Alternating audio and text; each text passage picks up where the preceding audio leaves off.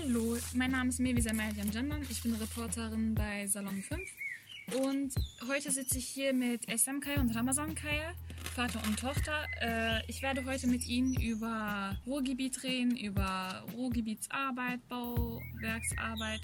Und ich würde auf jeden Fall dich, Ramazan Amja, ich nenne dich einfach Amja jetzt, äh, bitten, einmal dich so vorzustellen und dann anschließend dann Esam kurz auch, dass sie sich vorstellt und dann halt einfach kurz darüber erzählt. Äh, du warst ja selbst auch Bauarbeiter, wie du das wahrscheinlich gleich auch, ähm, was heißt Bauarbeiter, dort unter Bergbau. Tage halt, Bergbauarbeiter, genau, äh, unter Tage gearbeitet hast und kurz erwähnt, so was für eine Entwicklung du dadurch gemacht hast, also von Anfang kurz ganz grob erzählst, was für ein Verlauf das war, was, ja, ja. Hallo, mein Name ist Ramazan Kaya und ich wohne in Bottrop. Ich habe acht- 1988 auf dem wunderschönen alten Bergwerk Hugo die Ausbildung genossen. Nach der Ausbildung habe ich dann in der Produktion für Kohleabbau gearbeitet. Welches Jahr war das? Von 88 bis circa äh, 1992. Und von 1992 wurde das Bergwerk Hugo damals nach und nach geschlossen, sehr stark an Personen äh, eingeschränkt. Und dann wurden wir nach und nach an den aktiven Bergwerken, die noch aktiv bei der Förderung waren oder hoch bei der Produktion waren, äh, ähm, auf den anderen Bergwerken angelegt. Also äh, haben wir andere Bergwerke angefangen zu arbeiten und, und mich hat das Bergwerk getroffen, ähm, das Bergwerk Prosperhania. Und seit Anfang 92 bis 2018, Ende des Jahres, habe ich auch auf dem wunderschönen alten Bergwerk Prosperhandeln gearbeitet, im Untertagebetrieb.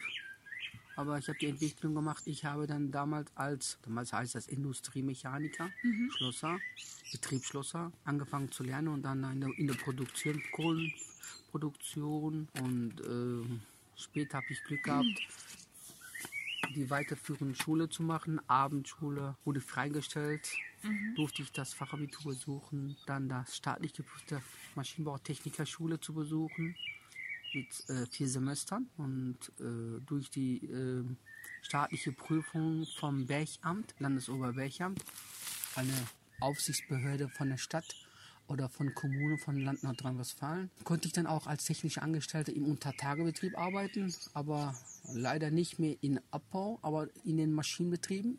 Das hat mich, die Technik hat mich sehr stark, äh, sehr interessiert und durch die Maschinentechnik weil mich die sehr stark interessiert hat, die, wie die Bergbaumaschinen, wie die Sauerstoffe, wie die Sicherheitsaspekte mich sehr stark interessiert haben, habe ich dann noch zum Glück nochmal eine Freistellung bekommen, durfte ich das Ingenieurwesen nochmal in der Maschinenabteilung nochmal weiter zur Schule gehen. Sei es jetzt äh, ein Jahr in Bochum, wo das Bergbaumuseum gegenüber ist die äh, Agrika-Fachhochschule, Technische Fachhochschule. Da durfte ich das noch machen. Und von da aus durfte ich noch ein halbes Jahr in Essen bei der DMT, Deutsche Montantechnologie, noch besuchen. Und seit circa 2007 habe ich das Glück, als AT-Angestellter außer Tarif, als Reviersteiger, jetzt im Moment als Projektleiter auf dem Bergwerk nicht mehr tätig bin, aber seit 2019 in dem Weltkulturerbe in der Wasserhaltung tätig bin. Und das macht mir richtig Spaß. Und das machst du jetzt auch weiterhin. Ja, mache ich auch weiterhin und das macht mir sehr Spaß. Ich bin immer noch im Untertagebetrieb am Arbeiten, aber leider nicht mehr so viel und so aktiv wie früher, weil wir ja die Produktion ja Ende 2018 mit der Steinkohle aufgehört haben. Ja. Und das, was wir jahrelang unter Tage als Steinkohle abgebaut haben und über Tage aufbereitet und an das Kraftwerk Scholven in Gelsenkirchen rüber transportiert haben und die haben das in, äh, verstromt und an unseren ganzen Nachbarn und Länder, Städte, Kommunen weiter produziert und weitergeschickt. Und jetzt im Moment fördern wir nur Grubenwasser. Und das Grubenwasser ist auch sehr wichtig. Das ist nicht nur das Grubenwasser, das sind diese Grubenwässer sind über 150, an manchen, äh, an manchen Stellen sogar fast 200 Jahre alt, wo die ersten, zweiten Weltkriege auch diese ganzen Bergbaualte Stollen, wo sich das ganze alte, äh, abgebaute Flöz Wasser ansammelt, durch die Risse, durch die Klüfte, so wie hier äh, die ganzen Seen oder Flüsse sind, ist in, im Untertagebetrieb auch so. Und das Wasser können wir nicht aufhalten, werden wir auch nicht.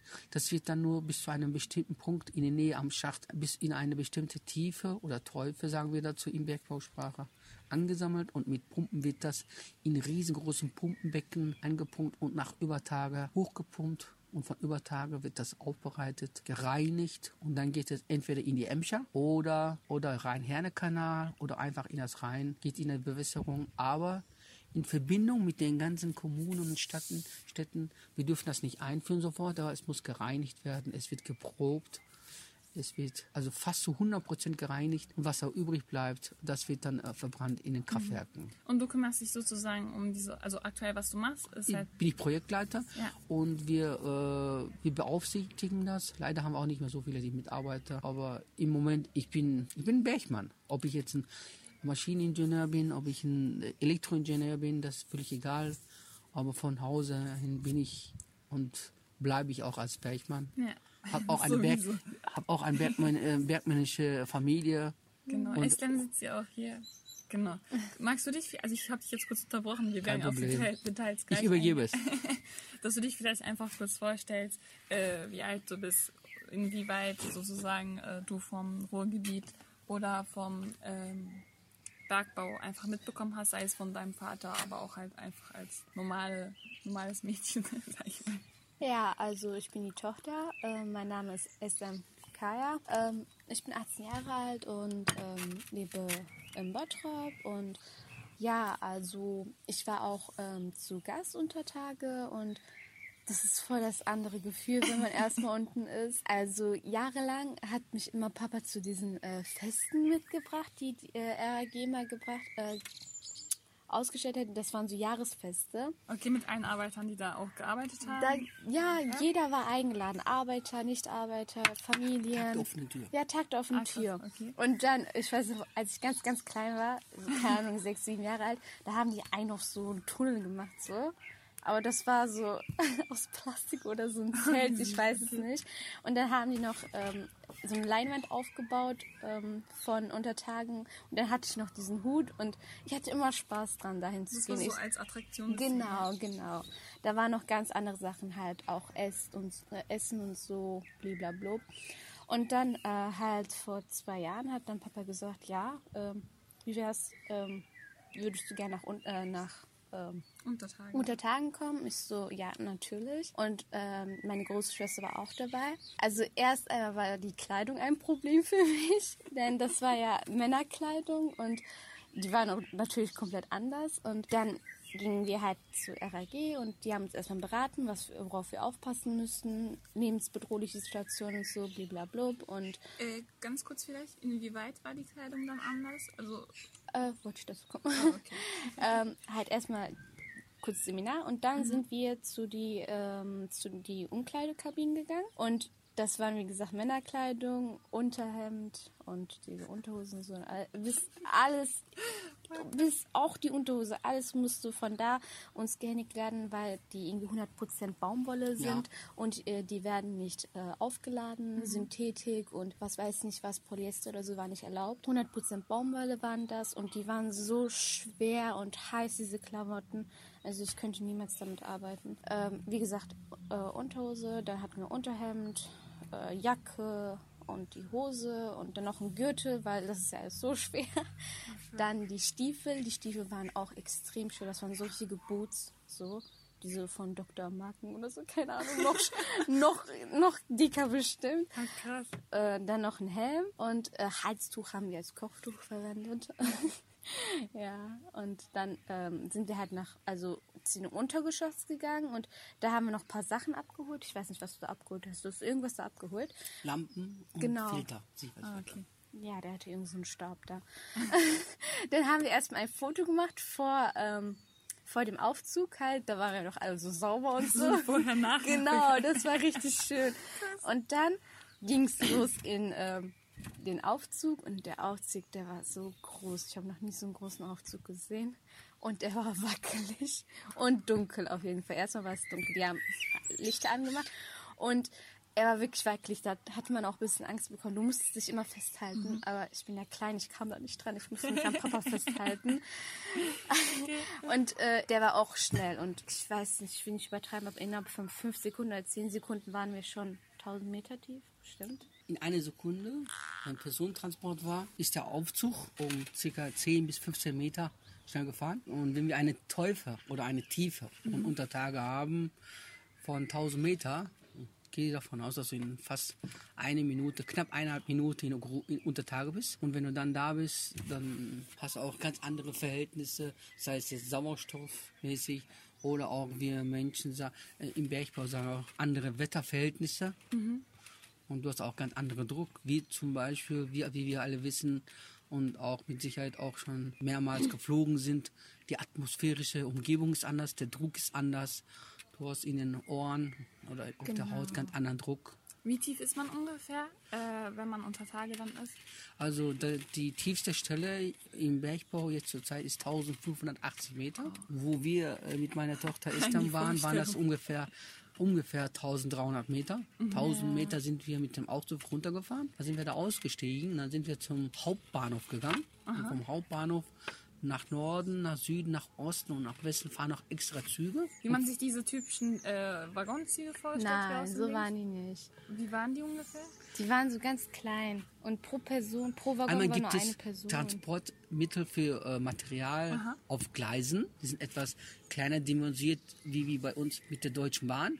Okay. So. Und das zweite ist äh, etwas größere, da gehen circa acht bis zehn Leute rein. Mhm. Die sind auf den Gleisen, werden auch mit den Gleisen gefahren und gezogen. Aber es gibt aber auch die Gleise in einförmiger Einschiene-Hängebahn, sagen wir dazu, EAB, so wie in, ähm, wo ist das nochmal, in Van, Van Eyck nicht, wo die, äh, wo die Einschiene-Hängebahn ist, äh, wo die rein, äh, wo die Ruhe unten fährt wo ist das? In Wanne Eickel oder? Meinst du diese Hängebahn in Wuppertal? In Wuppertal, genau okay. das. Das, das. das ist das Gleiche. Okay, krass. Oben, weil, weil ja unter Tage die ganzen Stollen ungefähr ah. in einen U-Form ist, aufgebaut ist, Aha. muss aber auch. Und diese äh, in, ähm, in Wuppertal, die einzigen Hängebahn, die schwebt ja auch mit den Stützen an den Seiten einer recht, das rechte Ufer, einmal das linke. Mhm. Und in der Mitte ist ja die, die Verbindung. Und an der Verbindung selbst sind da eine, zwei Gleisen. Mhm. Und diese äh, äh, Maschinen sind da aufgegleist mit Rädern. Und auf den Gleisen sind auch die, äh, die Maschinen, die die äh, Einschneckenbahn entweder schieben oder drücken oder ziehen. Da sind auch Motoren drin. Oder mit, wird mit Akku gemacht. Es kommt immer drauf an, haben wir da CR4, Gas? Okay. Oder nicht, weil es, wir dürfen nur eine bestimmte Konzentration und ist erlaubt, sonst ist da eine, leider eine ähm, könnte da eine Explosion stattfinden. Sie sagen dazu eine äh, Kohlenstaubexplosion und toi toi toi, das sind schon lange nicht mehr. Durch was genau ist dann diese Explosion verursacht? Durch die Kohlenstaub. Wenn das sehr viel CR4 ist, Methan, okay. und wenn da ein Funken entsteht, sagen wir ein kalter oder ein warmer Funken, dann kann sich das entzünden. Und weil da Metall drin ist, Ah, okay. Wenn die Metall an Metall sich reibt ja. so, oder Stein einfach stand, entsteht da, ob wir wollen oder nicht, ein Funken. Ja. Und dieser Funken, ob der warme Funken hat oder ein kalter Funken ist und äh, kann kann ein, ein Gas anzünden, das Gas CR4, Methan. Mhm. So, und äh, diese, äh, wo wir mit meiner Tochter dort gefahren sind, so wie in Wuppertal. Und, und in der Mitte ist ja, wie wir alle wissen, in Wuppertal die Rhein ne? ja. oder die Ruhr. Es wird, es wird über die Ruhr einfach nur gefahren und äh, die, die, äh, die EHB-Schiene, die Transportschiene wird auf dem Metall einfach nur, die schwebt da. Und deswegen sagen wir ja auch Schwebebahn. im Ruhrplan die Schwebebahn, ja. so in Nordrhein-Westfalen. Und das war es eigentlich, was die Tochter jetzt erzählt hat. Mehr ist das nicht. Aber es ist sehr hochinteressant, ja. Weil du schwebst oben an den Lüften, an den äh, an der Decke und deine Füße sind leer, aber in Wirklichkeit sitzt du da eigentlich. Das ist so wie auf dem Kirmes. Okay. Ne, du bist deine Ah, okay, okay. So, ja, wie, so wie, das, wie das Karussell. Genau, ne? ja. Füße sind leer aber du sitzt da nur. Das war kein Sitzen, das war schon fast Liegen. Also wir war, saßen so irgendwie. Ja, das ist so, ähm, ähm, für diese Konstruktion ist äh, aufgebaut für äh, etwas äh, stabile und große Menschen, weil meine kleine Tochter, die ist ein bisschen klein, das ist so wie bei ihr, sie meint, sie hat da ein bisschen gelegen, vielleicht sogar auch geschlafen. Ja, aber war. Unterwegs geschlafen, also ich stelle mir das nicht so gemütlich Kannst vor. du gar nicht schlafen, Ja, unmöglich. ich kann's nicht. Ich glaube auch. Jetzt unter Tage ist jetzt diese Schwebebahn. Also stelle ich mir so vor. ja, genau, ungefähr. einfach eine Schwebebahn, nur in der Mitte auf der Sohle. Und bestimmt ein bisschen kleiner. und natürlich viel, viel kleiner. Oh, nur nicht, es ist, die Schwebebahn ist nur äh, aufgehangen an den Gleisen oben an der Decke und die schwebt da. Wie hoch ist denn die, also wie hoch ist denn der Raum, dass halt etwas dort schweben kann? Es kommt, wir haben Räume zwischen, sagen wir mal, weiß ich, von 10 Quadratmeter bis zu 50, 80, 120 Quadratmeter. Ah. So, wir können das äh, nur an manchen äh, unter Tage Sohlen machen, wo auch die Gegebenheiten ge äh, gegeben ist. Ja, also sicherheitstechnisch gesehen. Platz ist, ne? Es kommt drauf an, es muss auch Platz sein. Das heißt, äh, wenn da was äh, eingebaut wird, die Schwebebahn oder auf den Gleisen, die Züge, es muss aber auch, äh, ich hoffe nicht, wenn es zu einem Unfall kommt, dass man auch äh, das vernünftig ausbauen kann und die Leute retten kann. Ja. So, und nicht, dass sie nicht gegen die Wand, gegen die, äh, andere Mach äh, Sachen, Material einknallen ähm, knallen und äh, sterben könnten. Das wollen wir nicht. Es muss das sicherheitliche Aspekt geben. Und wir können das nicht entscheiden. Wir stellen nur einen Antrag und das Bergamt genehmigt das. Wir können nicht so einfach sagen, wir bauen da einen ein und hier einer und das geht nicht. Ja, da muss das schon organisiert werden. Organisiert werden und es muss auch die Struktur, es muss auch die Gegebenheiten müssen passen. Es müssen auch vernünftige, saubere äh, Sauerstoff, also Luft muss gemischt sein. Und wir sagen fast zu 99 Prozent auch jederzeit 24 Stunden sagen, das ganze Jahr lang, also auch fast das ganze Leben lang, so wenig wie möglich, am besten überhaupt nicht, keine Gasansammlung C4, damit wir keine Und keine Unfälle haben. Unfälle und keine Explosion haben. Das ist wichtig, weil jeder Mensch im Untertagenbetrieb braucht mindestens sechs bis zu acht Kubikmeter Sauerstoff. Ja. So. Und die muss jederzeit gewährleistet werden. Ist egal wann. Sauerstoff wird dann von Übertage dann sozusagen durch Rohre dann runtergebracht oder wie, äh, Nein, wie ist das? äh, um einen Steinkohlenbergwerk zu betreiben, brauchen wir zwei Schächte. Mhm. Einmal der Frischwetterschacht, sagen wir dazu. Okay. oder wo der Aufzug runterfährt.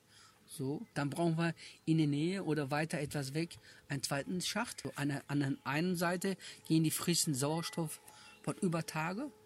Die gehen dann runter, aber die gehen von alleine runter.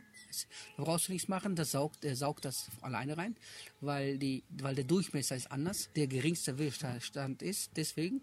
Wenn er da unten, ra- unten angekommen ist, der Sauerstoff, wo die frischen Sauerstoff oder Wetter reingehen, und auf der Sohle, und sei es jetzt die Sohlen oder die Strecken oder die einzelnen Straßen, wie wir das manchmal nennen, äh, die sind so vernetzt, untereinander auch an den anderen äh, Schacht dann rauskommt und, und wenn es unten an, an den anderen Schacht ankommt, über Tage ist ein riesengroßer Lüfter, Okay. der ist konisch wie ein, wie ein trichterförmig, hat man vielleicht an einem äh, Schacht gesehen. Und dieser Lüfter ist dann ungefähr unter dem Deckgebirge, wir sagen dazu circa 5 bis 10 Meter. Zwei Lüfter sind da immer, manchmal sind da sogar drei und meistens sind das Grubenlüfter, wir sagen dazu circa 1 bis 2 Megawatt, also Millionen Watt. Die erzeugen einen riesengroßen Unterdruck. Also das heißt da, ob da mehrere Menschen sind, die nur am Saugen sind. Ja, So. Und das saugt erstens die verbrauchte Luft oder Sauerstoff von den ganzen Untertage Stollen, Strecken und äh, das ganze Sauerstoff, was in den anderen frischen äh, Wetter, wo die reingehen, in den Schacht, bei dem anderen geht es, wird das äh, rausgesaugt. Und diese ganzen verbrauchte Luft von den ganzen Stollen, die gehen dann über den Lüfter dann raus. In den trichterförmigen geht es nach und nach raus, weil das ja sehr laut ist, werden diese Lüfter meistens auch sehr gut eingedämmt. Schallschutz, weil man die Nachbarn auch oder auch nicht ähm, eine bestimmte Schallgrenze haben, die dürfen die auch nicht stören, weil die Lüfter müssen jederzeit jeden Feiertag arbeiten müssen. Sonst, wenn wir das nicht machen, ein bis drei Stunden, dann haben wir an manchen Stellen ähm, Gasansammlung. Dann kriegen wir das nicht weg. Und wir haben von diesen drei Lüftern einer immer in Betrieb, der eine ist Reserve Okay. und der, ein, der andere wird meistens entweder gewartet oder äh, Wartungsarbeiten gereinigt und äh, irgendwelche Abnahmen und die werden dann von den unabhängigen Sachverständigen, Ingenieuren auch immer wieder abgenommen in bestimmten Ab äh, Zeiten, sagen wir alle sechs Monate, alle einmal im Jahr. Aber das sind so riesengroße Lüfter sind das. Um wieder auf deine Erzählung SM zurückzukommen, äh, ihr seid halt dann vom Aufzug. Aufzug, genau rausgegangen. Also du hast ja jetzt, Ramazan haben ja auch beschrieben, äh, dass das halt eigentlich relativ große Räume sind, also so ungefähr, äh, damit halt die Schwebebahnen dort überhaupt funktionieren können, all diese Sachen, Materialien auch dort äh, existieren können. Und also wenn ich persönlich stelle mir immer so einen Bergbau immer so dreckig, dunkel und schmutzig vor. Wie war das dann halt für dich, als du in dieser äh, Halle, glaube ich, war das dann irgendwann ankamst? Einfach, dass du ein bisschen so weiter erzählst. Also wir kamen aus dem Aufzug natürlich und da war so ein riesig großer Raum, so wie so eine Halle. Und ich habe es mir auch genauso vorgestellt wie du, so richtig dreckig und man sieht überall, äh, keine Ahnung, Schlamm und äh, keine Ahnung, Erde. Aber das war so überall abgedeckt, so mit weißen Platten. So, man konnte gar nicht erkennen, so, das ist so ein Bergwerk. Nach einer Zeit hast du das sogar vergessen, so, ah, ich bin unter Tage, wirklich. Das hat man vergessen. Das kannst du nur daran merken, dass du einfach nicht so gute Luft bekommst. Also, Weil also halt das so nicht so saubere Luft, Okay. kann man so sagen. Die Luftqualität ist wirklich sehr äh, schlimm da. Je mehr man äh, gelaufen ist, hat man das auch gemerkt. Und dann sind wir halt zu den Waggons gegangen und von den Waggons zu den ähm, zu der Kohlemaschine, da wo halt Kohle geschnitten wird und produziert und befördert wird. Und da äh, waren halt diese Platten auch langsam weg. Und da hat man, da ist es dann auch wirklich, wie man sich das so vorstellt. Enge Gassen, äh, ein bisschen dunkler, dann, keine Ahnung, so ein Glüh, äh, wo, äh, Glühbirne, überall Schlamm. Papa sagt auch, dass es da Ratten oder so gibt. Ich persönlich, ich habe zum Glück keine gesehen. Äh, auf jeden Fall. Überall Erde, ja. Und dann ist man einfach so gelaufen. Und dann kamen wir halt zu, den, zu dieser Maschine, wo halt Kohle befördert wird. Und das, da ist es nochmal anders heiß. Also da ist es wirklich sehr heiß. Also ihr seid ja an sich halt tief gewesen, auch als Arbeiter Genau. dann auch. Und danach, dass es durch die Maschine dann verursacht oder woran lag es, dass es noch heißer dann plötzlich war? Einfach die Tatsache, dass es so tief war, hat dafür gesorgt, dass Mhm. es so heiß war oder warum war es dann plötzlich so heiß? das weiß ich eigentlich gar nicht. Also Warum die, war das ich sag mal so, heiß? wenn wir jetzt, ich gebe mal jetzt glaub, ein Beispiel, Kohle. wenn wir jetzt über Tage, sagen wir mal ein 10 Grad Celsius haben, sagen wir plus, ist egal, dann, und wenn wir eine Tiefe oder eine Teufel haben von 1000 Meter, man sagt immer wieder, Pi mal Daumen, durch die äh, geothermische Tiefe, alle 100 Meter tief haben wir einen auf die 10 Grad noch ein bis zwei Grad noch dazu. Und wenn wir bei 1000 Meter Tiefe sind, Teufel sind, könntest du sagen, fast auf die 10 Grad plus, könntest du noch da 60 bis 70 Grad noch dazu rechnen. Also könntest du summa summarum, Pi mal Daumen, circa jetzt im Moment auf 1000 Meter Tiefe im Untertagebetrieb an, könntest du so ungefähr 60 bis 70 Grad Celsius plus haben. Ja. Aber durch die äh, äh, technische, maschinisierte äh, Sache hinaus wird das runtergekühlt. Wir haben da riesengroße Großkälteanlagen. Äh, an, äh, Sind die als- Übertage diese Anlagen oder? wir haben Übertage welche, Großkälteanlagen. Ne? Da ist meistens so ein weißer Rauch, also das sieht man auch. Ne? Oder sogar äh, von Übertage diese ganzen Großkälteanlagen, ähm, die werden das kalte Wasser äh, in den Minusgraden gefahren und das wird dann durch die Rohre in den Schacht führt es. Von Untertage direkt am Schacht in der Nähe, sagen wir mal 10 bis 20 Meter, sind da nochmal normale große Kälteanlagen, die bereiten das Wasser, was von Übertage nochmal kommt, von minus 10, minus 20 Grad, nochmal weiter auf. Und dann geht das alles in den Sauerstoff, in der Umgebung, in der Atmosphäre. Und deswegen haben wir da auch ganz, ganz andere Verhältnisse. Und die Sauerstoffe sind auch anders. Aber es ist alles sauber, rein, das ist normal, da, da haben wir keine Verhältnisse. Das sind wirklich alles maschinell produzierter Sauerstoff, nicht Sauerstoff, was wir über Tage in der freien Atmosphäre, sagen wir in der Stadt, auf dem Bauernhof oder im Tal oder im Garten haben. Das ist alles maschinell hergestellte Sauerstoffe. Künstliche Also Sauerstoff. man künstliches. sagen, ne? Also Ich es glaube, ist vielleicht kam dir das auch deshalb so ein bisschen Ja. beengt vor, also so anders auf jeden jeden, Fall. Fall. und dann halt plus dann, wie viel Grad schätzt du das ungefähr, dass man dann dort hatte? Also ich sag mal 60, 70 Grad wirst du dann haben und dann wird das auch runtergekühlt, ne? Also könnte sagen, so hast du da vielleicht, ich weiß nicht, plus 15, plus 20 Grad. Mhm.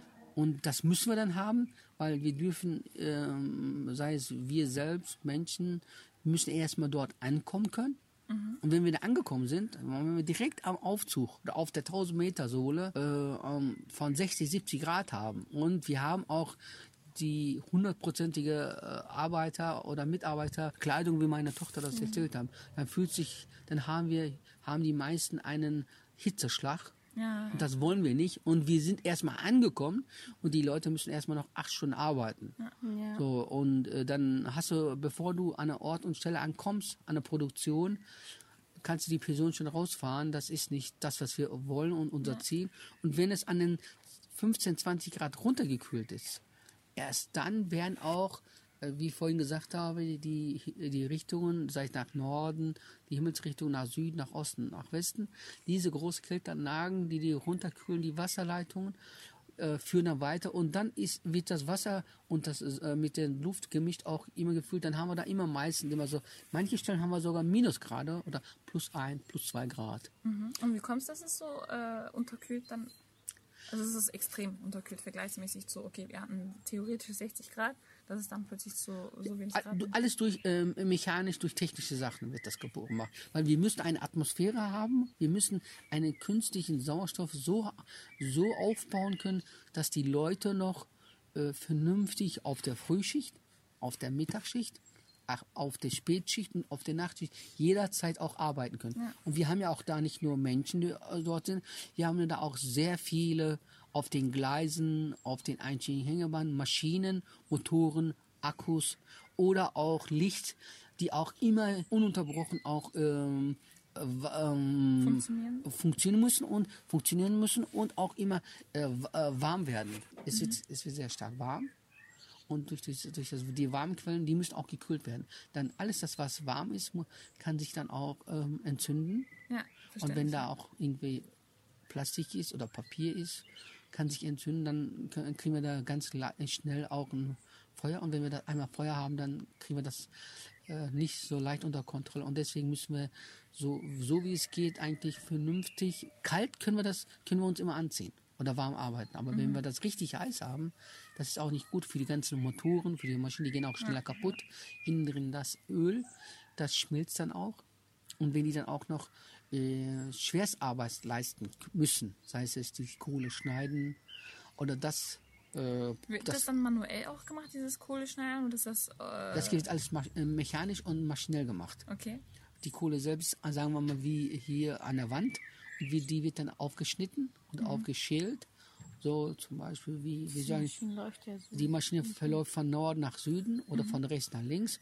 Dann hat die vorne solche Nagelzähne, so eine Tiefe von 5 mm bis zu 30, 40 mm. Mhm. Die frisst sich in der Kohle rein und bei jeder Bewegung, sei es nach rechts, nach links, wird die geführt auf einer Maschine mit der, mit der Kette. Mhm. Und die Kette selbst wird geführt bei einer Maschine äh, und die Maschine bewegt die dann. Und die Maschine selbst, und wenn die schon 60, 70 oder 100 Grad hat, ah ja, dann die dann Umgebungstemperatur muss Umgebungstemperatur, das geht nicht. Und einmal das wird gekühlt und einmal die ganzen Maschinen werden nochmal extra mit der großen Großkälteanlagen, die von Übertage und Zwischenstationen noch runtergekühlt werden, werden die nochmal extra gekühlt. So mhm. wie no, ganz normale Motoren wie bei den Autos. Sonst würden wir auch da keine äh, Klimaanlagen haben. Mhm. Also die Klimaanlagen, die Großkälteanlagen, das ist äh, riesengroße Sachen sind das, aber da, wir können das uns vorstellen, so wie jeder bei uns in der Küche so ein Kühlschrank. Okay. Mehr ist das nicht. äh, machst du den auf, kommt das kalt, machst du zu, die Decke, wird es warm oder angemessen. Ja. Ich, also du hast ja jetzt die Kleidung jetzt auch mega krass beschrieben. Also es ist eine schwere Kleidung, große Kleidung, dies, das ist. Und an sich die Umgebungstemperatur ist ja halt da, wo die Menschen arbeiten, stelle ich mir vor, schon relativ hoch. Mhm. Und dann plus halt die Kleidung. Wir haben uns ja privat auch darüber unterhalten gehabt. Mhm. Also wie hast du die Arbeiter dort erlebt an sich? Beschreib mal sozusagen deine Emotionen, die du dort verspürt hast, als also, du halt die Leute dort gesehen die hast. Die Arbeiter, die da ähm, bei der Kohle gearbeitet haben, wo halt die Kohle produziert wird, die haben alle ihre Jacken ausgezogen und ihre Hemden waren meistens offen, weil es einfach so heiß war.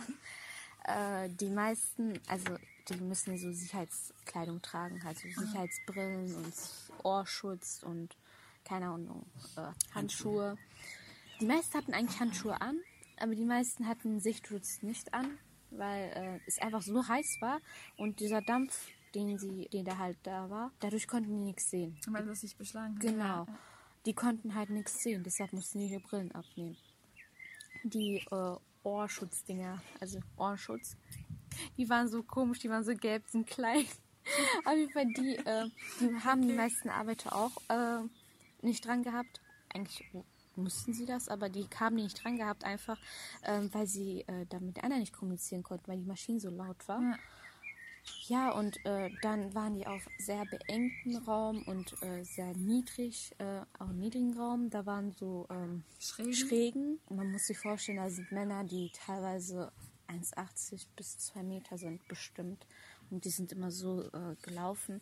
Also Gebückt gelaufen. gebückt gelaufen, genau. Und äh, Papa hat mir auch erzählt, dass auch einige Leute Bandscheibenvorfälle hatten und so Fälle. Ja, also ist eine anspruchsvolle Arbeit. Auf jeden Fall. Ja. Ist das eigentlich auch der Grund, warum hauptsächlich sozusagen die Männer nur dort arbeiten? Oder also wie kommt es, dass eigentlich, dass äh, Frauen eigentlich gar nicht dort vertreten sind? Die würden das, glaube ich, nicht aushalten. Also ganz kurz, ich kann ich was sagen. Wir waren vier Stunden da unten. Ja. Nach den vier Stunden war ich so kaputt. Also, als ich nach Hause kam, habe ich nur noch mal geduscht und dann war ich direkt schlafen. Weil erstmal die Kleidung macht dich fertig. Wirklich, die ist so schwer, diese Kleidung. Das will ich nie vergessen. Und dann, und obwohl wir mit diesen Waggons ge gefahren sind am Anfang und auch zurückgefahren sind, ich war so kaputt. Also, Mädels, ich kann's, das, kannst du dir gar nicht vorstellen. Als ich zu Hause war, ich war direkt ich muss so schlafen. Und man muss sich überlegen, die Arbeiter, die müssen täglich vier, äh, 40 bis 45 Minuten den Weg dahin laufen. Die haben keine Waggons wie wir. Dann arbeiten die da und nochmal 45 Minuten zurück. Also die haben nicht den Luxus gehabt, den wir hatten. Und plus, also es ist ja jetzt nur körperliche Arbeit, die du halt aufgezählt Genau. hast. Plus dann halt noch die psychische äh, Belastung Genau. vielleicht, die dazukommen könnte. Vielleicht auch noch dazu, nämlich, also wir haben ja ein bisschen auch die Entwicklung von dir so angesprochen, ganz am Anfang gehabt. Um überhaupt nochmal darauf zurückzukommen, wir hatten ja vorher nochmal darüber geredet gehabt. Du hast erzählt gehabt, dass du gar nicht erstmal am Anfang Untertage gewesen warst, sondern Übertage. Wie alt warst du da ungefähr? 15, halb, knapp 16. Okay. Ich durfte nicht anfahren, weil ich noch nicht volljährig war. Aha. Und äh, ich habe drei Jahre Ausbildung genossen. Davon musste ich erstmal ähm, zwei Jahre, circa ein bis zwei Jahre über Tage in den ganzen Lehrwerkstätten. Erstmal sei es jetzt Feilen, Sägen, Schweißen, Bohren und die Untertage gearbeitete, sei es jetzt die äh, riesengroßen äh, mit Eisensachen ausgebaut wurden, wurden erstmal über Tage in den Lehrwerkstätten erstmal beigebracht, aber in viel, viel kleinere Dimensionen. Das haben wir alles mit Holz gemacht oder mit Bretter, alles Mögliche. Und äh, ja, über Tage ist das alles leicht, weil du auch eine hundertprozentige Sauerstoff hast Ja. und keine Luftfeuchtigkeit hast. Und das, was die Tochter jetzt vorhin erzählt hat, wenn wir da jetzt ca. 50 bis 60 Grad haben, eine Plusgrad, und du hast eine hundertprozentige äh, Baumwolle, sei es eine Unterhose, sei es oben die Kleidung, die Sicherheitsschuhe, die mit, mit Metall äh, ausgerüstet sind, die Schienbeinschoner, damit dein Schienbein nicht kaputt geht oder dein Knie. Die sind alle dazu da, um halt äh, zu sichern, dass halt keine Gelenke kaputt Ja, gehen. ne? Leider, leider. Äh, ist das dann ist auch, so, Eslam, dass dann halt, also du hast ja gesagt, dass Schutzbrille und so abgelegt wird, äh, dass zum Beispiel auch dann zum Beispiel, sage ich mal, Knieschoner oder so, ich weiß nicht genau, was für ein Ja, ja. das hat, äh, dann auch abgelegt werden, sodass Nee, das habe ich nicht gesehen. Also die Okay. meisten Arbeiter hatten, glaube ich, Knieschuhe an. Handschuhe auch meistens. Aber wie gesagt, Sichtschutz konnten die gar nicht dran haben, einfach wegen dem Dampf. Und Ohrschutz hatten die meisten nicht. Die meisten Aber nicht. an sich, äh, von Anfang an, also seitdem es überhaupt diese Bergbausache gibt, hat sich ja natürlich alles entwickelt, wie alles andere auf dieser Welt auch. Äh, So auch die Ausrüstung sozusagen, mit welcher sich die äh, Arbeiter ausgestattet hatten. Und deshalb waren ja wahrscheinlich die Vorfälle, die Unfälle und so weiter früher mehr, als äh, es heute ist. Kannst du vielleicht dazu vielleicht noch ein bisschen erzählen, also wie es früher ungefähr gewesen ist, weil du hast ja mit 15 angefangen und 88 war das, glaube ich, wenn Ja. ich mich richtig erinnere. Äh, und arbeitest heute mittlerweile dort und hast schon einen mega großen Teil der Entwicklung halt mitbekommen, würde ich behaupten. Hast du schon Ähm, recht. Aber das Problem ist, äh, die Technik, Legende. Lebende Legende. die Technik selbst hat sich ja auch sehr stark fortgeschritten in Ja. unserem Land zum Glück. Äh, aber diese Technik kann sich auch nur fortschreiten, äh, weil wir auch festgestellt haben, jedes Jahr oder jeden Tag, den wir unter Tage war, äh, durch den Fortschreiten mehr Wissen und sich, wir haben uns angepasst, wir Menschen. Durch mehr Erfahrung. durch mehr Erfahrung. Ähm, leider sind auch sehr viele Unfälle passiert, sei es jetzt normale Unfälle oder auch tödliche. Was heißt normale Unfälle? Wenn du jetzt normal äh, auf der Straße unter Tage im Stollen gehst, dass da einfach jederzeit ähm, ein Stein runterfallen kann. Von oben, von rechts, von links. Und der Stein könnte dich treffen und könnte dich erschlagen und einfach bist du sehr schwer verletzt oder leider töten. Oder auch der Stein selbst äh, fällt dir auf den Fuß und Deshalb trägt man ja diese, mittlerweile diese Fuß. So, äh, genau. Vorher Schuhe. haben wir auch normale Schuhe gehabt ne? und nach und nach haben wir äh, Sicherheitsschuhe getragen und jetzt im Moment ist das zum Glück seit Jahren auch Pflicht. Das heißt, da sind auch Schutzkappen drauf in den Schuhen selbst an den Fersen oder ähm, sei es jetzt an den Knieschoner selbst oder an den äh, an möglichen anderen Sachen. Und das hat sich die Weiterentwicklung äh, in den vergangenen Jahren, weil wir Menschen auch uns angepasst haben, die Gegebenheit. Aber andere Sachen, viele Sachen konnten wir äh, für uns in, als Profit wiedergeben, aber an manchen Sachen hast du keinen Einfluss. Und das, Beispielsweise? Beispielsweise ist das so, wenn wir jetzt ähm, kalte Luft haben, das ist ja dann in kalte Luft, ne, Sauerstoff. Und wenn du dann auch warme Luft hast, warme äh, Sauerstoff. Und wenn die beiden sich treffen, das ist das Gleiche, ähm, so wie die, to die Tochter von mir erzählt hat, ähm, durch die Luftfeuchtigkeit. Und wenn viele Menschen in den vergangenen Jahren oder durch die Entwicklung sich Augenverletzungen durch das Splittern in den Brillen oder auch durch das Meißeln sich verursacht haben und äh, sehr stark auch verletzt haben. Äh, durch die Luftfeuchtigkeit haben wir dann auch nach und nach jeder eine Schutzbrille bekommen, haben auch Entwicklung. Aber die Luftfeuchtigkeit selbst, das sind, die sind ja alles aus Plastik. Ja. Aus Glas dürfen wir die nicht machen, weil, Weil die nicht zu gefährlich sehr gefährlich sind, weil die können sich Stimmt, brechen die können ja platzen, oder? nicht platzen, die können dann äh, zerbrechen durch den Druck. Auge, wenn nicht sogar. Auge Oh, in den Glieder oder auf der Haut. Ja. So, und wenn ein Auge oder ein Glied oder alles beschädigt ist, bis du dann oben bist, das dauert ja leider. Weil ja das weit da weg ist, du hast ja die ganz andere Umgebung. Und die Atmosphäre, der Druck ist anders, die Luftfeuchtigkeit ist anders. Und wenn du da arbeitest, sei es jetzt egal, ob das jetzt da, wo die Kohle abgebaut wird oder nicht, wenn du die Brille aufsetzt, wo da kalte Sauerstoffwetter sind, dann ist die Brille nicht beschlagen. Dann siehst du da, dann reinigst, da reinigst du die einfach und dann hast du da, ich weiß es nicht, aber ich trage keine Brille, aber da muss man die Person fragen, die eine Brille tragen. Und das dauert gleich fünf Minuten, zehn Minuten, dann ist sie wieder verschlagen. Schlagen, ne? Dann nimmt man die einfach ab und reinigt die und dann setzt man die wieder auf. Dann hat man wieder so vernünftiges, klare Sicht. Aber wenn die Brillen beschlagen sind und wir haben eine Luftfeuchtigkeit von 60, 70 Prozent, du kannst die Brille aufsetzen, wie du willst, die ist schnell benebelt und schnell beschlagen.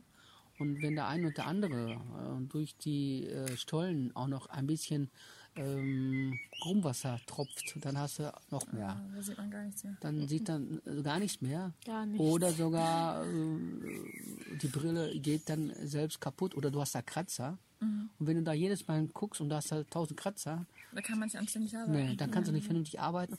Und äh, weil das ja direkt in der Nähe am Auge ein Glied ist, und dann stört das den einen mehr, den anderen weniger, manche auch bei der Konzentration. Und das ist nicht gut. Ja. Und das ist das, was ich dir, meine Tochter versucht hat zu erklären. Und dann siehst du auch weniger und dann sagst du lieber Scheiß auf die Brille. Ja, dann nimmt man sie einfach Dann ab. nimmt und- man die einfach ab, dann hängt die da nur noch auf der Brust. und dann sie Und dann setzt man, die, setzt man die Brille nur noch auf, wenn man sich, wenn man mit Hammer und Meißel äh, sich schützen möchte, also eine Splitterschutzbrille oder woanders. Oder wenn man Bauringschlüssel benutzen will, wenn, wenn man Schrauben und Mutter festziehen will. Oder locker machen möchte, damit man nicht abrutscht und das ins Gesicht kriegt. Aber wenn ständig beschlagen ist, dann ist das ein bisschen sehr schlecht. Ja, ja, ja. Das ist da, aber das ist das ist das unter Tage. Da, da hast du keinen Einfluss. Manche, viele Sachen kannst du auch nichts machen, weil das die Umgebung ist. Ja, weil, also vor allem die Umgebung ist ja vergleichsweise jetzt zu Übertage vollkommen Mhm. anders, äh, so dass man halt einfach diejenigen, die einfach Untertage sind, aufeinander angewiesen sind und äh, einfach sozusagen eine eigene Familie untereinander bilden müssen, weil Leben und Tod ein bisschen so voneinander abhängt. Ja. Äh, wie ist das dann, dass, also wenn, ich kenne das halt von meinem Opa, weil mein Vater ja selbst nicht dort gearbeitet hat, äh, dass er, also mein Opa hatte auch Finger abge, äh, abgehabt und äh, kam das, also früher kam das wahrscheinlich regelmäßiger vor, als es heute ist. Leider. Ist das heute immer noch der Fall, dass dann plötzlich halt irgendwie äh, solche Unfälle geschehen und wenn was passiert, wer kümmert sich dann halt darum, also beziehungsweise wie sieht das dann aus, dass wenn etwas passiert ist, wie geholfen wird? Also früher kann man, wie vorhin gesagt, die Technik ne? und das Wissen, das Know-how. Früher hast du ja auch gehabt, ähm, wenn da irgendwie ein, Arbeitsunfall passiert wurde oder ein Steinfall, äh, dann konntest du das vor Ort vielleicht nicht so gut helfen. Und dann müssten diese Leute bis zum Schacht transportiert transportiert werden. Ne? Und was ist, wenn man gar nicht mitbekommt, dass zum Beispiel, sagen wir mal, irgendein Schutthaufen oder so drüber gefallen ist? Dann ist die Person leider ein paar Stunden, vielleicht auch länger, unter dem Schutthaufen geblieben, ja. ja. begraben. Und diese Person muss erstmal aufgesucht werden. Das Und kann Stunden, Wie funktioniert Tage. das? Also wie bekommt man, also sagen wir mal, wenn jemand ein- allein unterwegs ist, wie bekommt man überhaupt mit, dass da halt die Person dann plötzlich... Äh, Wir haben jetzt circa, der, wenn ich jetzt die Entwicklung von den letzten 30 Jahren sage, kann, kann ich jetzt nur eins sagen. Jetzt im Moment darf keiner alleine mehr arbeiten. Und an den Gürteln, wo wir unsere Lampenriemen haben, wo wir unsere kleinen Lampen Akkubatterie aufhängen und die Filter, Selbstfilterretter, die, das sind solche Akkubausteine und die werden dann jeden, bevor, jeden Tag, bevor wir in die Grube anfahren, aktiviert. Also wir sagen dazu, die werden grün aktiviert. Und äh, dann Und hast warum grün aktiviert? Weil die grün leuchten? Oder? die leuchten nur grün, äh, wenn du aktiv in die Grube angefahren bist. Okay. So, und dann hat das immer einen Sensor äh, über Tage. Ah, okay. So, mehr ist das nicht, aber leider gab es früher das nicht. Ja. Und viele sind auch früher auch alleine arbeiten gegangen.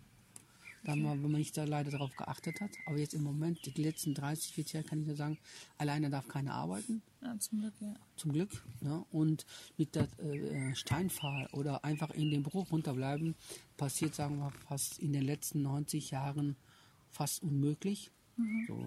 Und wenn es dazu kommt, dann haben wir da auch nicht, wenn es im Bergbau nur arbeitet, auch andere Leute, die dort arbeiten, alleine selbst einfach in die Strecke rein, darfst du nicht. Und wenn das der Fall ist, ähm, wenn es irgendeiner ist, sagen wir mal von der Sicherheitsabteilung, von der Wetterabteilung, bevor der in die Strecke reingeht, meldet er sich bei der Feuerwehr oder wir sagen dazu groben Sicherheitswarte an, namentlich, wo er im Moment sich befindet so, und was der äh, voraussichtlichen Arbeitsauftrag hat. Von da aus sagt er, er geht da rein und äh, wenn er da drin ist, meldet er sich in 20 Minuten oder eine halbe Stunde wieder zurück. Und wenn er sich nicht meldet und diese aktive Baustein keine mehr Sensoren so abgibt, dann äh, äh, schickt man da einen zweiten Mann hin oder an, eine, eine Gruppe hin. Entweder ist diese Leute, ist diese Person eingeschlafen oder ist da irgendwie ein Steinfall oder er hat sich irgendwie ein Steinfall von oben, von unten passiert. Ist alles möglich. Okay. Oder sogar, er geht, bevor er reingeht, er meldet sich, macht seine Arbeit. Vor Ort meldet er sich und dann sagt er, ich bin fertig, ich gehe wieder zurück. Und er meldet sich, bevor er aus dem Stollen wieder rausgeht, wieder ab. Und dann kann über Tage die Feuerwehrzentrale, also die Gruppensicherheitsphase, davon ausgehen, er ist wieder sauber raus, kein Arbeitsunfall passiert. Die Person ist unterwegs nach zu, zum Hauptbahnhof oder zum Schacht hin und äh, sei es jetzt, jetzt einfach in den Personenzug oder auf dem Band, die äh, äh, Bausteine, äh, die sind dann aktiviert und die Zentrale sieht das ja auch. Ja. Wenn es nicht dazu kommt, dann werden da zumindest ähm, Grubenwarte oder die Feuerwehrzentrale aktiviert. Not müssen die suchen und die werden dann mit Sicherheit welche kriegen.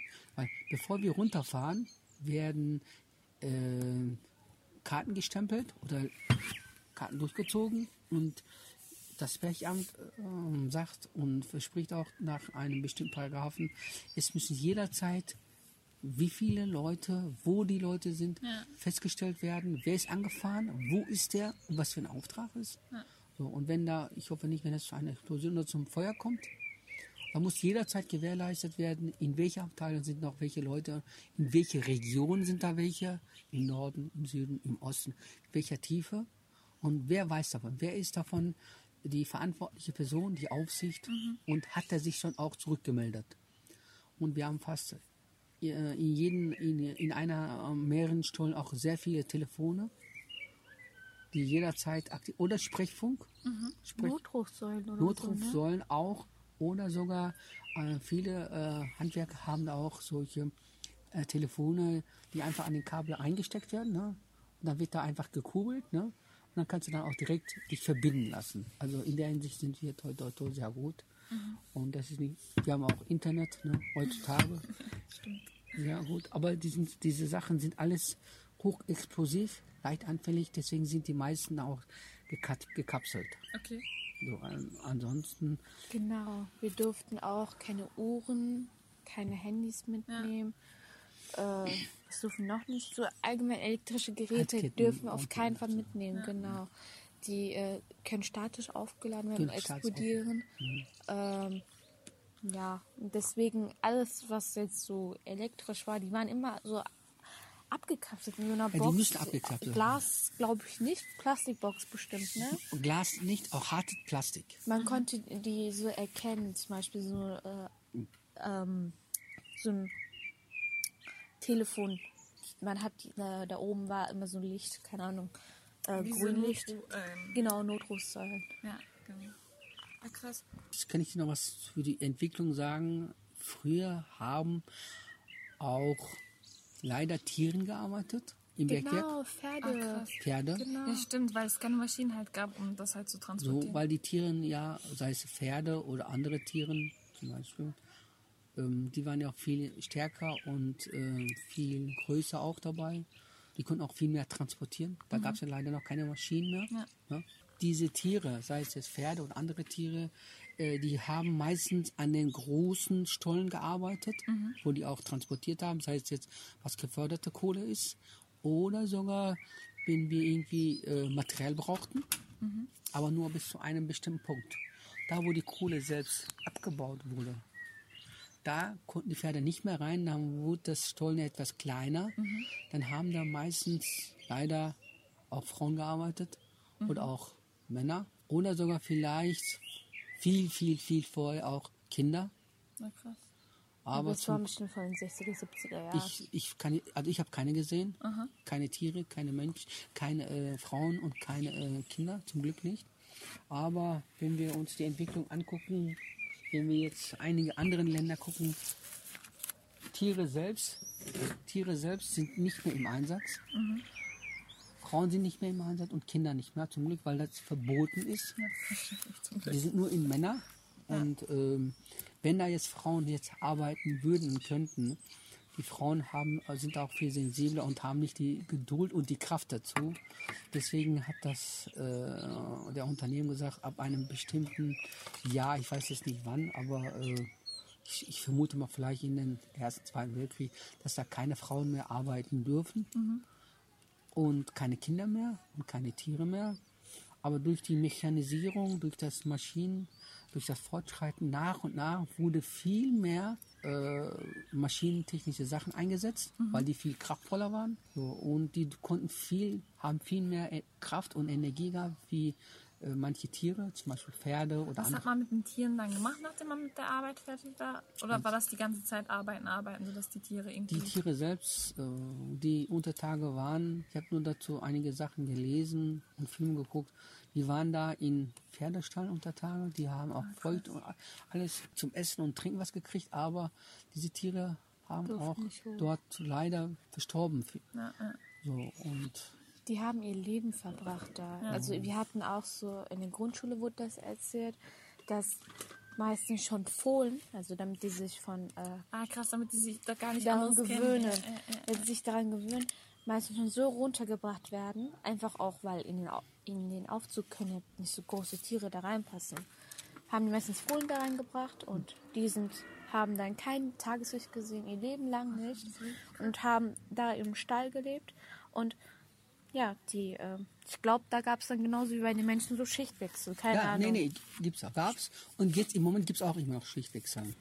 Also, unter den Menschen. ja, genau, unter den Mitarbeitern. Wie lange arbeitet man dann, wenn man einmal unter Tage ist? Wie lange arbeitet man? Also die reine Arbeitszeit ist acht Stunden, sagen wir von 6 bis 14 Uhr. Nur weil wir auch nach und nach durch die Entwicklung auch äh, die acht Stunden, vorher hatten eigentlich 12 Stunden, 16 Stunden gehabt, aber es wurde dann jetzt im Moment wie jetzt äh, sich zu einem Punkt äh, getroffen, acht Stunden. Das heißt, und die Produktion läuft ja dann auch 24 Stunden lang. Also 6 bis 14 Uhr, von 12 bis 20 Uhr und von 18 bis nachts bis 24 Uhr. Oder von 20 Uhr, 24 Uhr bis morgens 6 Uhr. Diese zwei Stunden, die Zeit dazwischen sind, die überschneiden sich. Das ist aber auch gut. Und das ist das, was meine Tochter vorhin sagte. Eine Stunde hin, eine Stunde zurück. Ich gehe davon aus, entweder zu Fuß oder sogar mit dem Fahrzeug unter Tage, sei es jetzt ein Jeep, ein äh, Akkufahrzeug, ein Dieselfahrzeug, alles Mögliche. Weil in den ersten Jahren, sei es, äh, war, ja, war die Flöte direkt in der Nähe am Schacht. Wenn du am Auf, vom Aufzug ausgestiegen bist, da warst du zehn Meter sofort da. Aber durch das Abbauen von den Flözen wurde das, ging das immer weiter weg. Wir müssen entweder weiter laufen, okay. hin und weiter zurücklaufen. Und irgendwann waren das mal 10 Minuten, Viertelstunde, halbe Stunde und 45 Minuten oder eine Stunde. Und irgendwann hat man, hat der Betrieb sich en entschieden, dass wir da Fahrzeuge einsetzen. Und das ist das, was vorhin ich bei unserem Gespräch oder Reportage gesagt habe. Gehen wir davon aus, wir haben da einen Hauptbahnhof und an dem Hauptbahnhof, sei es wo die Fahrzeuge oder Akkus betrieben oder Dieselfahrzeuge waren, die fuhren nach Norden Süden, Osten, Westen. Und da bist du dann auch manchmal umgestiegen, einmal, zweimal. Und da sind auch äh, so wie über Tage die Busse, unter Tage auch die Fahrzeuge auch dann zu einer bestimmten Abfahrtzeit gefahren. Und eine Stunde hin und eine Stunde zurück. Konnte man auch da den Bus verpassen? Natürlich konnte man den Bus verpassen. alleine. Also eine reine Arbeitszeit offiziell wird über Tage acht Stunden, wenn du die Karte anstempelst. Und wenn du da raus bist, hast du dann dein acht Stunden voll. Aber geh davon aus, von den zwei Stunden hast du meistens äh, einen Transport oder einen Fahrweg. Also der, der Weg ist einmal hin und einmal zurück. Aber jetzt kommt's, wir haben auch sehr viele in den Jahren auch direkt in der Nähe am Schacht Wartungsräume. Zum Heißt? Beispiel Wartungsräume heißt, wo, wo die ganzen EHB-Loks oder wie, wie die Schwebebahnen gewartet werden, gereinigt werden, Ah, okay, ja. vernünftig. Und äh, wenn das äh, Öl gewechselt wird, das Öl wird dann aufgesammelt, gereinigt über Tage. Und diese ganzen Maschinenteile, die gewechselt werden, die müssen riesengroße Stollen haben. Und die gehen da in den Werkstätten, dann werden da Teile ersetzt, Ersatzteile, was kaputt ist. So, und die kommen über Tage. Und die sind direkt in der Nähe am Schacht. Die haben acht Stunden komplett. Ansonsten hast du da, kannst du davon ausgehen, wo an der Produktion, wo das Flöz ist, eine Stunde hin, eine Stunde zurück. Es gibt sogar manche Stellen, die kannst du zwei Stunden laufen und zwei Stunden zurück. Dann hast du eine Arbeitszeit von vier Stunden, fünf Stunden. Aber jetzt kommst ne, dann hast du aber auch eine Temperatur von 30 Grad plus und eine Luftfeuchtigkeit von 80 Prozent. Du bist dann, ob du da was machst oder nicht, du bist aber von der Umgebungs, äh, Umgebungstemperatur so kaputt, also ob du dann zwölf Stunden gearbeitet hast. Weil der Sauerstoff, den du ein- und ausatmest, der macht dich schon Fertig, ja. fertig. Und wenn du dann zu Hause angekommen bist, dann sieht das so aus, ob du den ganzen LKW repariert oder geschleppt hast, weil du hast ja nicht reinen Sauerstoff, Ja. circa 20% Sauerstoff eingeatmet. Also ich kann dazu auch sagen, zum Beispiel mein Papa, Papa hat bei uns meistens Frühschicht gearbeitet. Und ähm, als er dann halt von der Arbeit kam, hat, ähm, war meistens Essen bereit, haben wir gegessen, er hat geduscht, gebetet und dann hat er direkt Mittagsschlaf gemacht. Er war meistens sehr kaputt, mindestens, zwei Stunden war er immer am Schlafen. Also das hat den immer fertig gemacht, daran kann ich mich auch noch erinnern. Und wie war das für dich als Kind? Also du hast Frühschicht gesagt. Heißt, wann war der ungefähr? Von 6 bis 14 Uhr. Der Okay. hat auch Mittagsschichten gemacht, aber nicht so oft. Nachtschichten fast keine, weil wir wollten nicht nachts allein bleiben. Wir hatten Angst. Aber meistens hat er Frühschicht gemacht. Und deswegen habe ich das immer gesehen, wenn ich von der Schule kam, dass Papa ein bisschen, mindestens zwei Stunden schlafen musste. Okay, wie war das für dich als Kind? Also ich möchte jetzt von diesen offiziellen und technischen Sachen ein bisschen äh, Mhm. ab, äh, weggehen, dass man so auf diese emotionale Ebene ein bisschen kommt. Wie war das für dich als Kind, dass halt dein Papa halt bei, als Bergbauarbeiter gearbeitet hat? Zu wissen, irgendwann warst du ja halt selber auch unter Tage, jetzt vor kurzem. Das war, glaube ich, deshalb, weil jetzt langsam Mhm. alles schließt und so weiter, als äh, Attraktion in Anführungsstrichen einfach zu sehen. Wie war das für dich vorher und nachher zu sehen, äh, wie dein Vater gearbeitet hat? Was für eine Erkenntnis hast du irgendwie dadurch gewonnen? Oder? Ja, früher als Kind hat man ja sehr vieles nicht verstanden. Zum Beispiel, also meine Mutter kommt ja aus bisschen ärmlichen Verhältnissen, Papa ja auch. Und das könnte man auch daran merken, dass äh, sie einfach sehr vieles wertgeschätzt haben, was wir einfach nicht wertgeschätzt haben. Zum Beispiel, wenn etwas noch essbar oder genießbar war, ähm, aber für mich nicht zum Beispiel als Kind, habe ich es direkt weggeschmissen. Aber meine Eltern so, hä, nein, das kann man noch essen, das sieht voll gut aus. Die wussten einfach den Wert dieses Materials, dieses Dings, dieser Lebensmittel und das konnte man wirklich daran merken. Und früher habe ich das natürlich nicht verstanden. Und später dann, wo ich halt älter wurde und ein bisschen mehr verstanden hätte, hat man das ein bisschen besser verstanden. Und dann, weil ich, wo ich halt vor ein, eineinhalb oder zwei Jahren, ich weiß nicht genau, unter Tage war, dann äh, hat man es wirklich besser verstanden. Also ähm, ich bin noch nicht in der Arbeitswelt gewesen, war ich ja noch nicht. Aber ähm, man hat einfach verstanden, warum Papa und Mama immer Wert drauf gelegt haben, dass man Geld nicht leicht verdient. Also auch allgemein, aber erst recht nicht, wenn man im Bergwerk ist, was die Menschen da leisten müssen. Und in der Hinsicht mit diesen ähm, Erkenntnissen hat man das wirklich gesehen. Also wenn man alles zusammenrechnet an Wirklich. äh, Arbeit, das hat die mich wird. traurig gemacht, als Tochter das zu sehen. Ja. Also wirklich schon, also ich habe den heutigen Fall gesehen. Wenn ich den Fall vor 30 Jahren Ja, gesehen ja, hätte oder vor 40, 50 Jahren, ich glaube, das wäre nochmal anders. Ja, das wäre wirklich anders. Aber ich glaube, das hat auch, also von, durch die Erzählung jetzt allein dadurch geprägt, äh, habe ich so ein bisschen dieses, man spricht ja immer so von Helden, so sei es von Marvel oder so, aber es gibt hier halt tatsächlich diese Helden, vor allem, äh, wir sprechen ja vom Ruhrgebiet allein von einer Familie und so weiter. Und äh, dass die Helden dieser äh, Ruhrgebietsfamilie einfach diese Bergbauarbeiter unter Tage waren. Äh, vielleicht zu dir dann, Masamanja, auch nochmal. Äh, du hattest während deiner Erzählung ein paar Begriffe erwähnt gehabt, die mir gar nicht absolut äh, bekannt waren, die man eigentlich gar nicht nutzt. Ich habe mich ja auch natürlich vor die, jetzt diesem Gespräch auch noch ein bisschen informiert gehabt. Nämlich war das jetzt wirklich die äh, Bergbausprache in Anführungsstrichen, also eigene Kultur, eigene Sprache. Ja, das gibt's. Ähm, das ist so, wir haben da auch einmal spezifische ähm, Sprache, äh, technische Sprachen, aber auch Berglogo, normale Sprachen, weil zum Beispiel, wenn ich jetzt ein Beispiel geben kann, wenn wir jetzt oben, sei es im Garten oder über Tage auf dem Bau arbeiten, oder mit meiner Frau oder meinen Töchtern und alles, und da will einer auf dem Dach, oder der Dachdecker möchte gerne auf dem Dach steigen, sagt der Dachdecker vielleicht, hol mal die Leiter so und so. Dann versteht fast 99,9 Prozent jeder. Nur wenn du in der Lehre bist und du bist gerade ersten Tag in, in unter Tage, da sagt der Bergmann aber, sagt aber nicht, hol mal die Leiter, der sagt, hol mal die Fahrt. Und wenn du dann aus der Lehre, in der Lehre bist und du bist gerade mal im ersten Tag unter Tage, dann heißt das, was will der mit der Fahrt machen? Und dann Was guckst du nach das? rechts, nach links und sagst, Vater, was ist das denn? Kann man das essen oder trinken? So, und nach und nach lernst du diese Begriffe und verstehst auch, was der damit will. Das ist aber auch eine eigene bergbänische Sprache im Ruhrpott. Sei es jetzt, ist egal wo, sei es, ist egal in welchem äh, Bergwerk das ist. Es ist aber nicht nur die Leiter oder die Fahrt, andere Begriffe für das Bergmännische. Es ist auch einfach nur zum Beispiel äh, die äh, Untertage, die Stollen, die wir haben. Und die werden Untertage nicht Stollen genannt, einfach normale Strecken. Okay. Oder wie ich es vorhin ein paar Mal vielleicht erwähnt habe, vielleicht ist es euch aufgefallen oder nicht.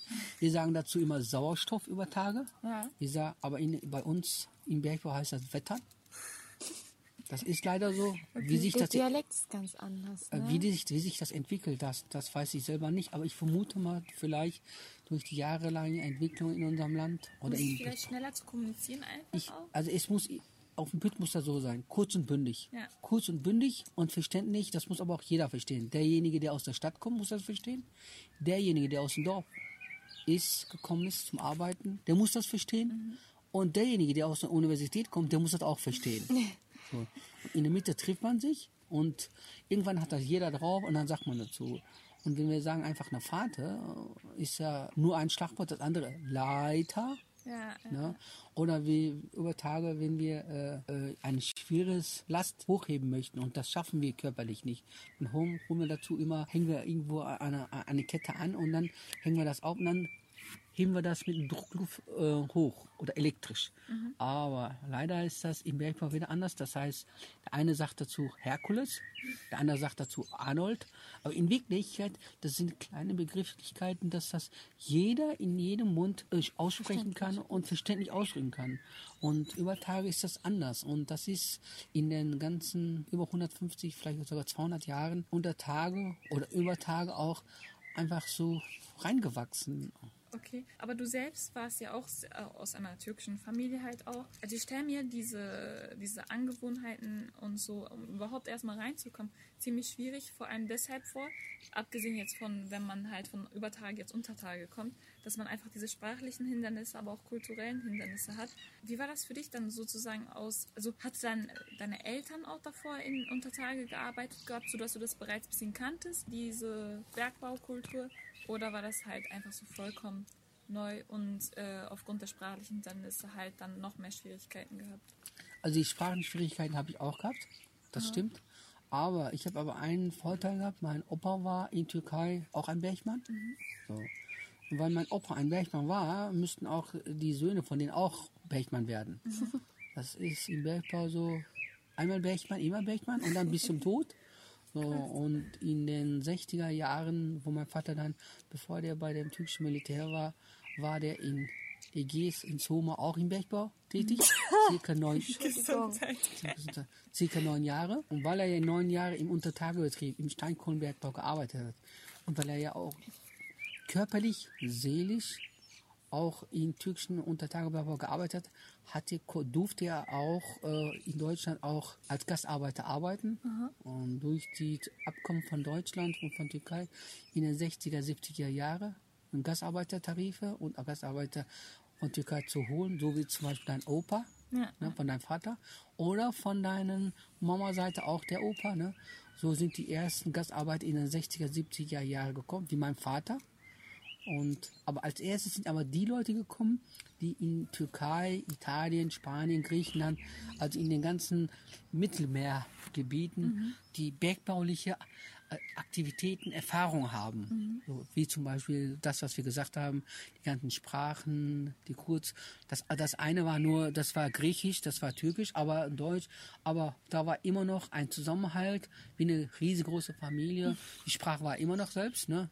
Also, und aber die Verhältnisse als Berg, als Bergmann-Arbeiter, das war das Gleiche. Was unten in Türkei ein Stollen war, war auch hier in Deutschland ein Stollen. Weil das eine absolut eigene Kultur war. Ist auch eine eigene, und auch eine eigene Welt. Und in Italien ist auch das Gleiche, ist auch ein Stollen. Und die Kohle selbst ist dort schwarz, hier ist die auch schwarz, hat auch keine andere Farbe. Nur die Umgebung ist ein bisschen anders. Da arbeitet man vielleicht viel mehr körperlich. Hier durch die Mechanisierung, durch die technische Fortschreiten noch viel mehr mit Maschinen. Und das konnte man diese Gastarbeiter, also unsere Opas und unsere Eltern, äh, dann nach und nach ausbilden, lernen. Und dann hat sich das, die Entwicklung dann auch stattgefunden. So, weil mein äh, Onkel, weil mein Vater, weil mein Opa alle Bergleute waren und hat sich das auch entwickelt, dass ich auch von vornherein ein Bergmann werde. Obwohl ich mich Hände und Weh dagegen gewehrt habe. Weil du was anderes machen wolltest? Die, ich wollte eigentlich was anderes machen. ne? Ich wollte gerne, mein Traum wäre, irgendwo als Schweißer zu arbeiten. Und hatte auch einen Ausbildungsplatz in den 80er Jahren. Aber es hat sich ganz anders entwickelt. Einmal Bergmann, immer Bergmann, bis zum Tod. Und, die Und- Familie auch. Und die Familie auch.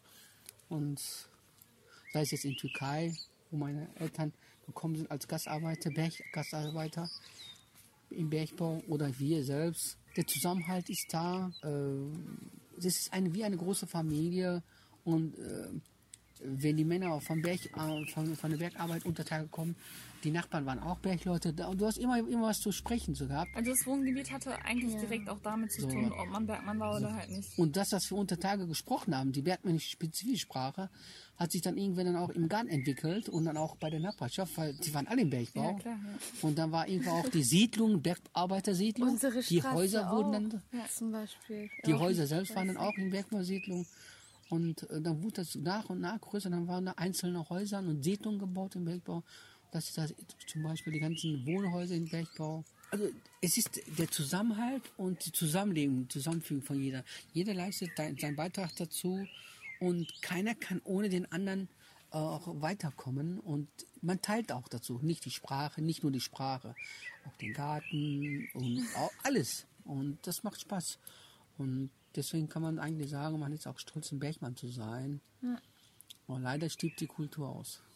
Ich glaube ehrlich gesagt nicht, dass wirklich die Kultur ausstirbt, weil zum Beispiel Esther ist ja jetzt aus der nächsten, also ich jetzt auch aus der nächsten Generation, aber äh, wir bekommen jetzt ja die Geschichten mit, sei es durch äh, Erzählung oder halt einfach nur durch äh, direkte Erfahrung auch mit der Ruhrgebietsgeschichte einfach, wenn man etwas besuchen geht, die Gebäude und so stehen ja an sich auch noch dort, sei es halt die tatsächliche Arbeitsstelle oder auch einfach diese Siedlung und die Kultur, die halt uns einfach mitgegeben wird, sei es bewusst oder halt unbewusst.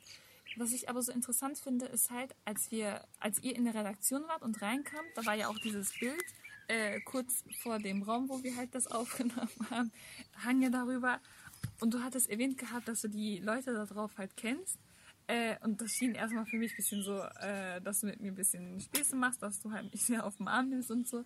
Aber tatsächlich hast du gesagt, okay, du kennst die Leute dort. Und das liegt einfach daran tatsächlich, dass ihr so wie eine Familie halt seid irgendwie auch, oder? Das stimmt. Das waren auch ehemalige Arbeitskollegen vom Bergwerk Fußballania. Und sei es jetzt ein türkischer Nationalität, ein Deutscher, vielleicht auch ein anderer Nationalität, egal.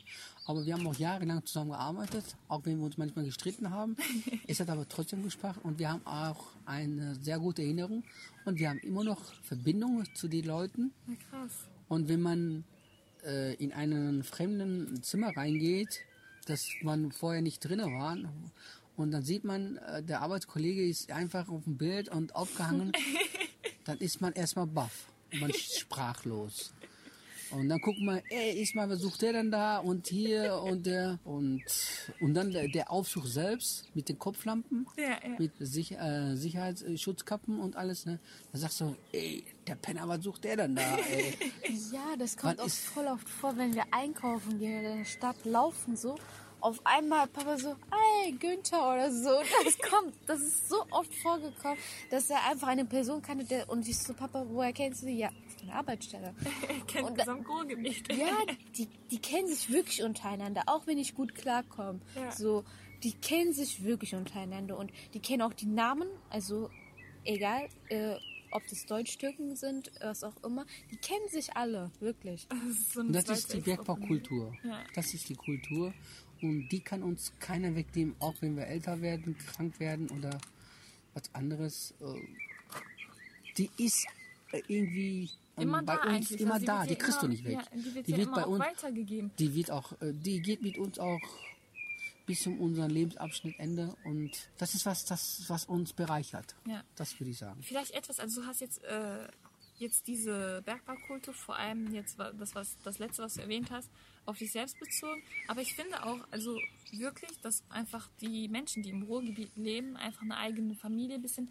Natürlich bilden die Bergbauarbeiter unter sich auch eine Familie, aber auch an sich das Ruhrgebiet. Man fühlt sich einfach anders wohl im Ruhrgebiet, weil einfach diese äh, Sprache, also die ihr unter Tage auch genutzt habt, bisschen auch sich projiziert hat auf Übertage, auf unsere Kultur. Einfach die Art und Weise, also Bayern spricht anders als wir, äh, auf jeden Fall. Äh, das hängt von einfach den unterschiedlichen Umständen aber auch ab. Das wird auf jeden Fall weitergegeben. Vielleicht etwas, was du halt jetzt direkt als Message weitergeben möchtest. Was würdest du einfach den nächsten Generationen weiter wünschen, was wir ähm, einfach aus deinen Erfahrungen so, was du uns weitergeben möchtest? Also ich will aus meinem Lebensabschnitt eigentlich sagen, erstmal Gesundheit für jeden Menschen, für jedes Land und erst sprechen, dann handeln. Das ist das Wichtige.